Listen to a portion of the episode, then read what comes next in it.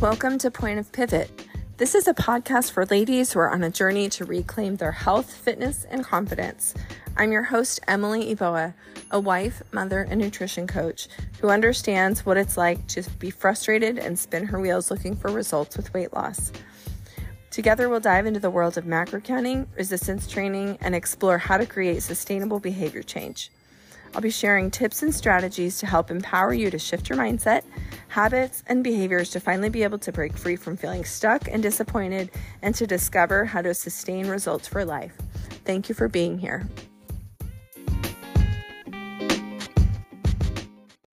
There, welcome back to Point of Pivot. In today's episode, I just want to talk a little bit about why fat loss sometimes becomes a little bit more difficult if you are over the age of 40 and also what you can do about it. So, there are many reasons why it might seem more difficult to lose weight after 40. A lot of it really is a reduced muscle mass, mostly due to like having a sedentary lifestyle. But I do want to clarify that it's not as difficult to lose weight over 40, but it's more difficult to lose fat.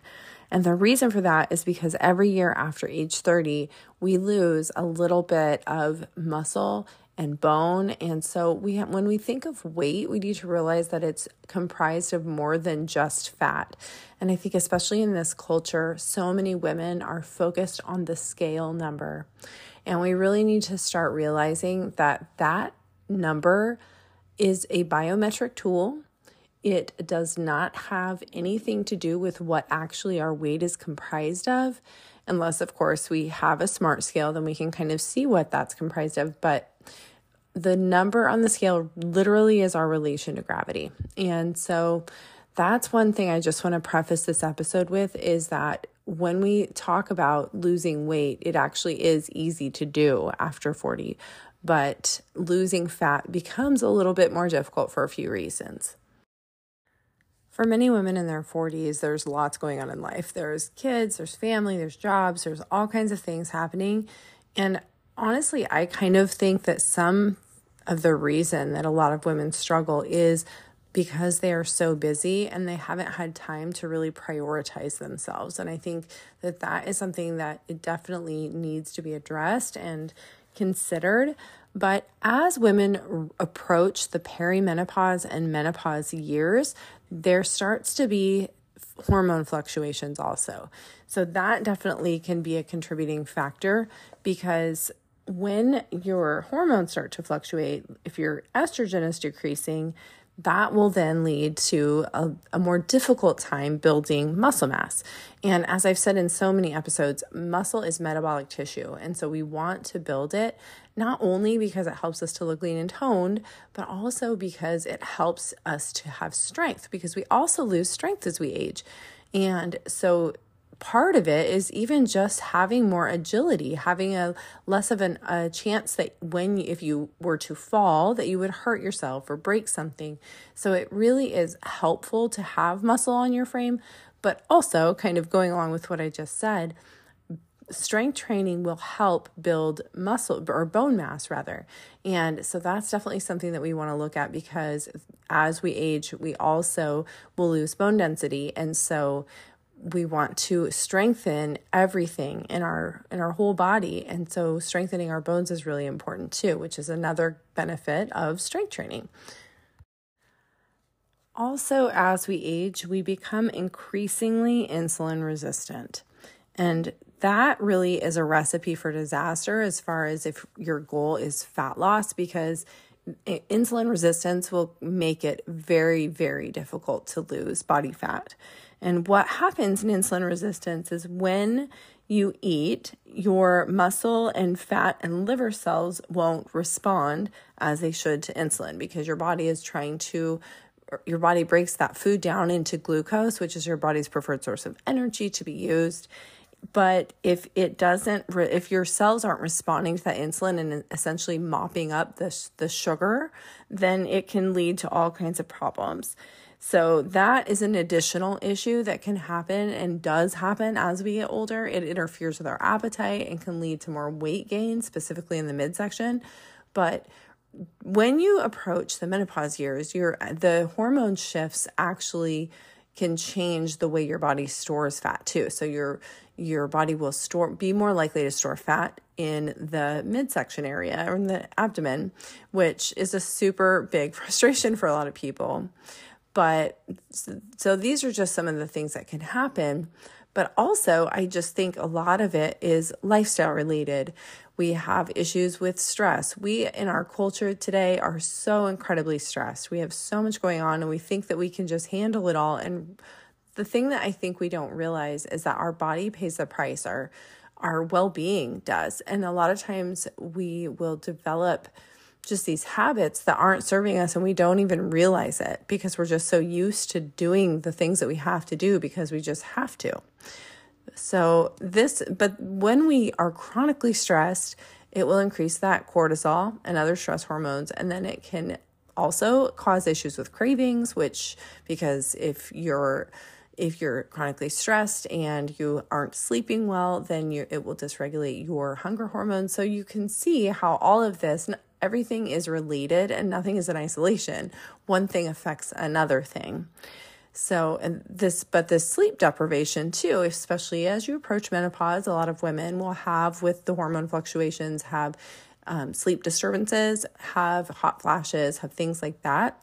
So, your sleep deprivation then will also interfere with any normal metabolic function and can cause, you know, not only issues with weight gain, but can cause heart issues like hypertension, um, can cause problems with thyroid, can cause so many issues.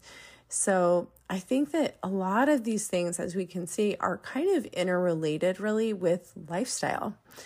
So there are a few things that you can do. You can't control everything. Obviously, we can't control all of the hormonal issue, and I am not an expert in hormones.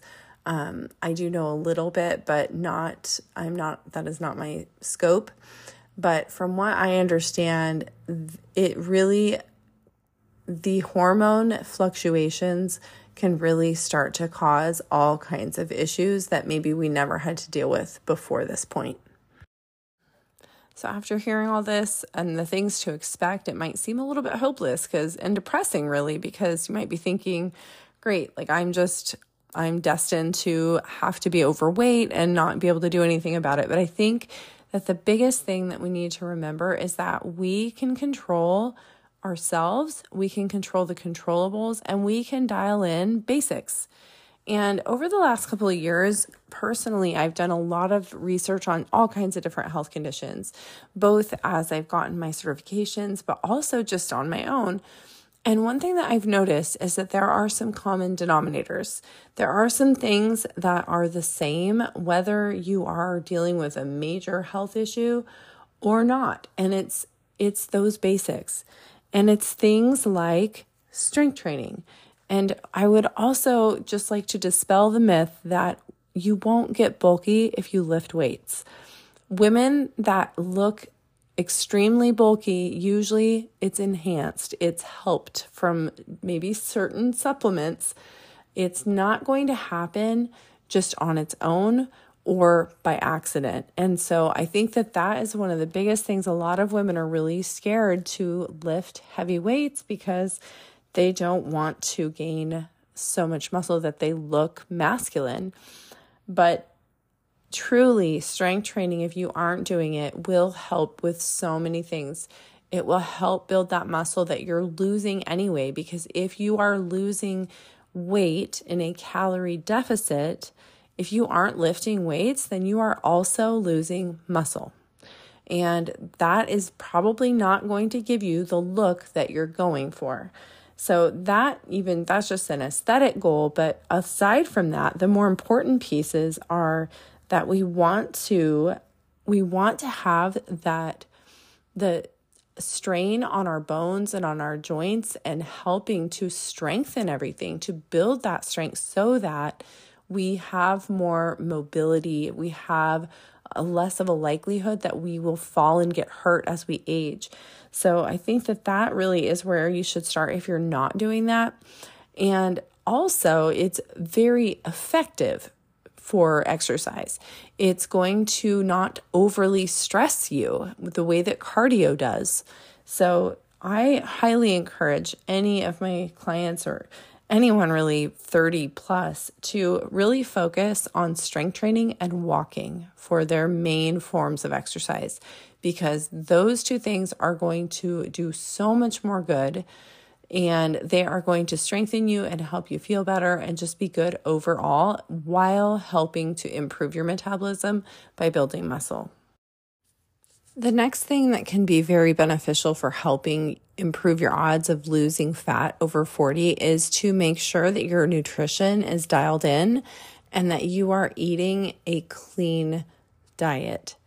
So, what do I mean by that? Less processed foods, having more low glycemic carbs to help with that insulin resistance, trying to prioritize protein, trying to get that one gram per pound of ideal body weight around there anyway. Um, the the range is 0.8 to 1.2 grams per pound of ideal body weight is the is the recommended amount of protein. And so we definitely need to be prioritizing that protein to help our body build muscle also.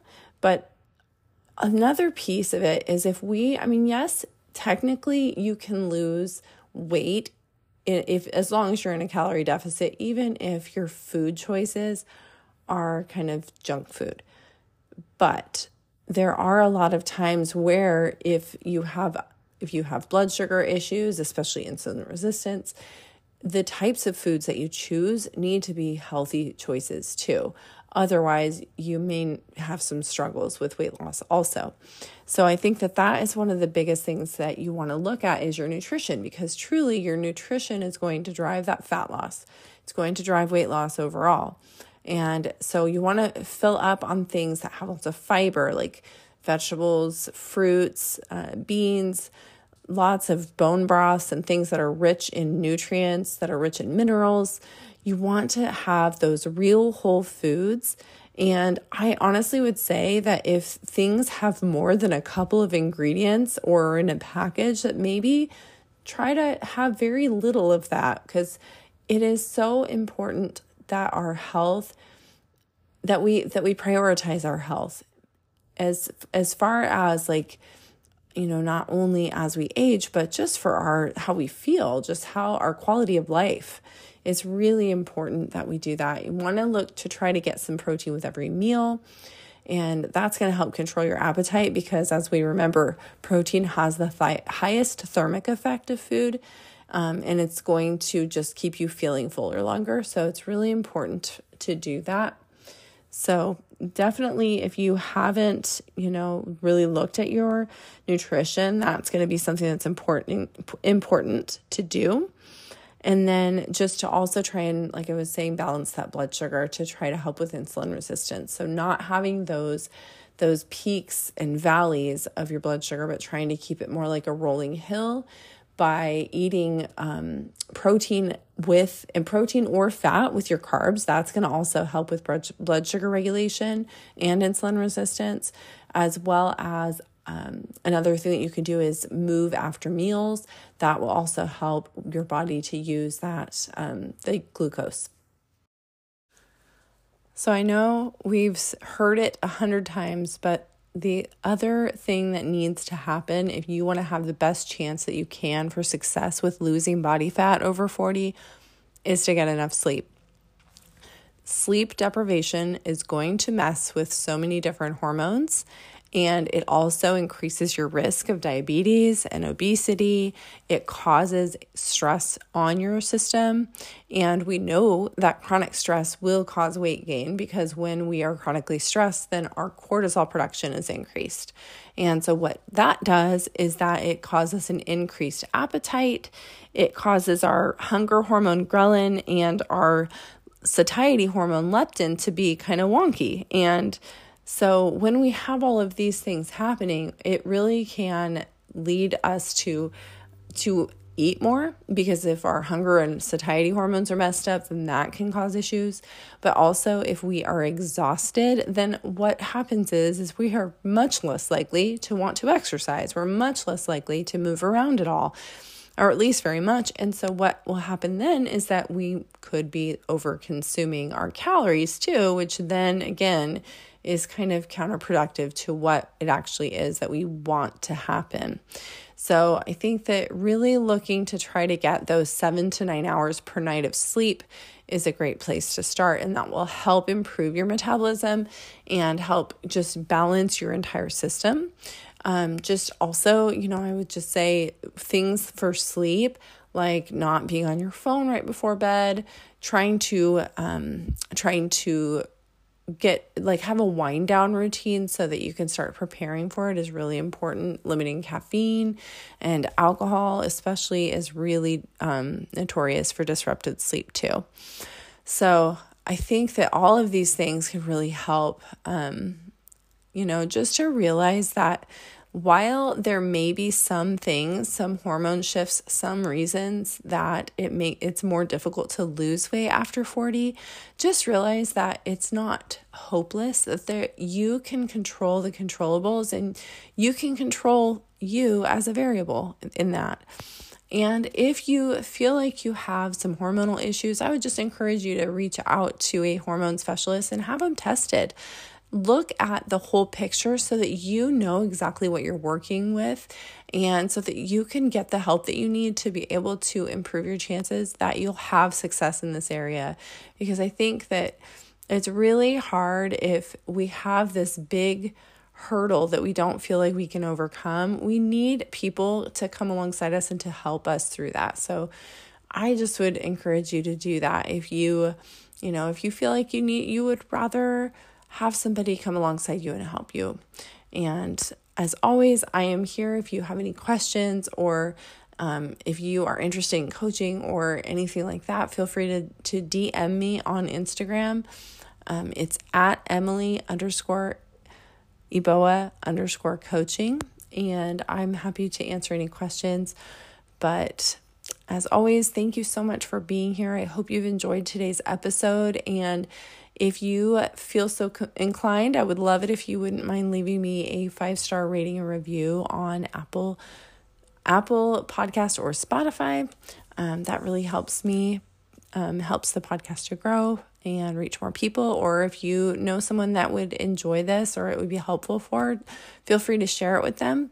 But I thank you so much for being here, and I will see you next week.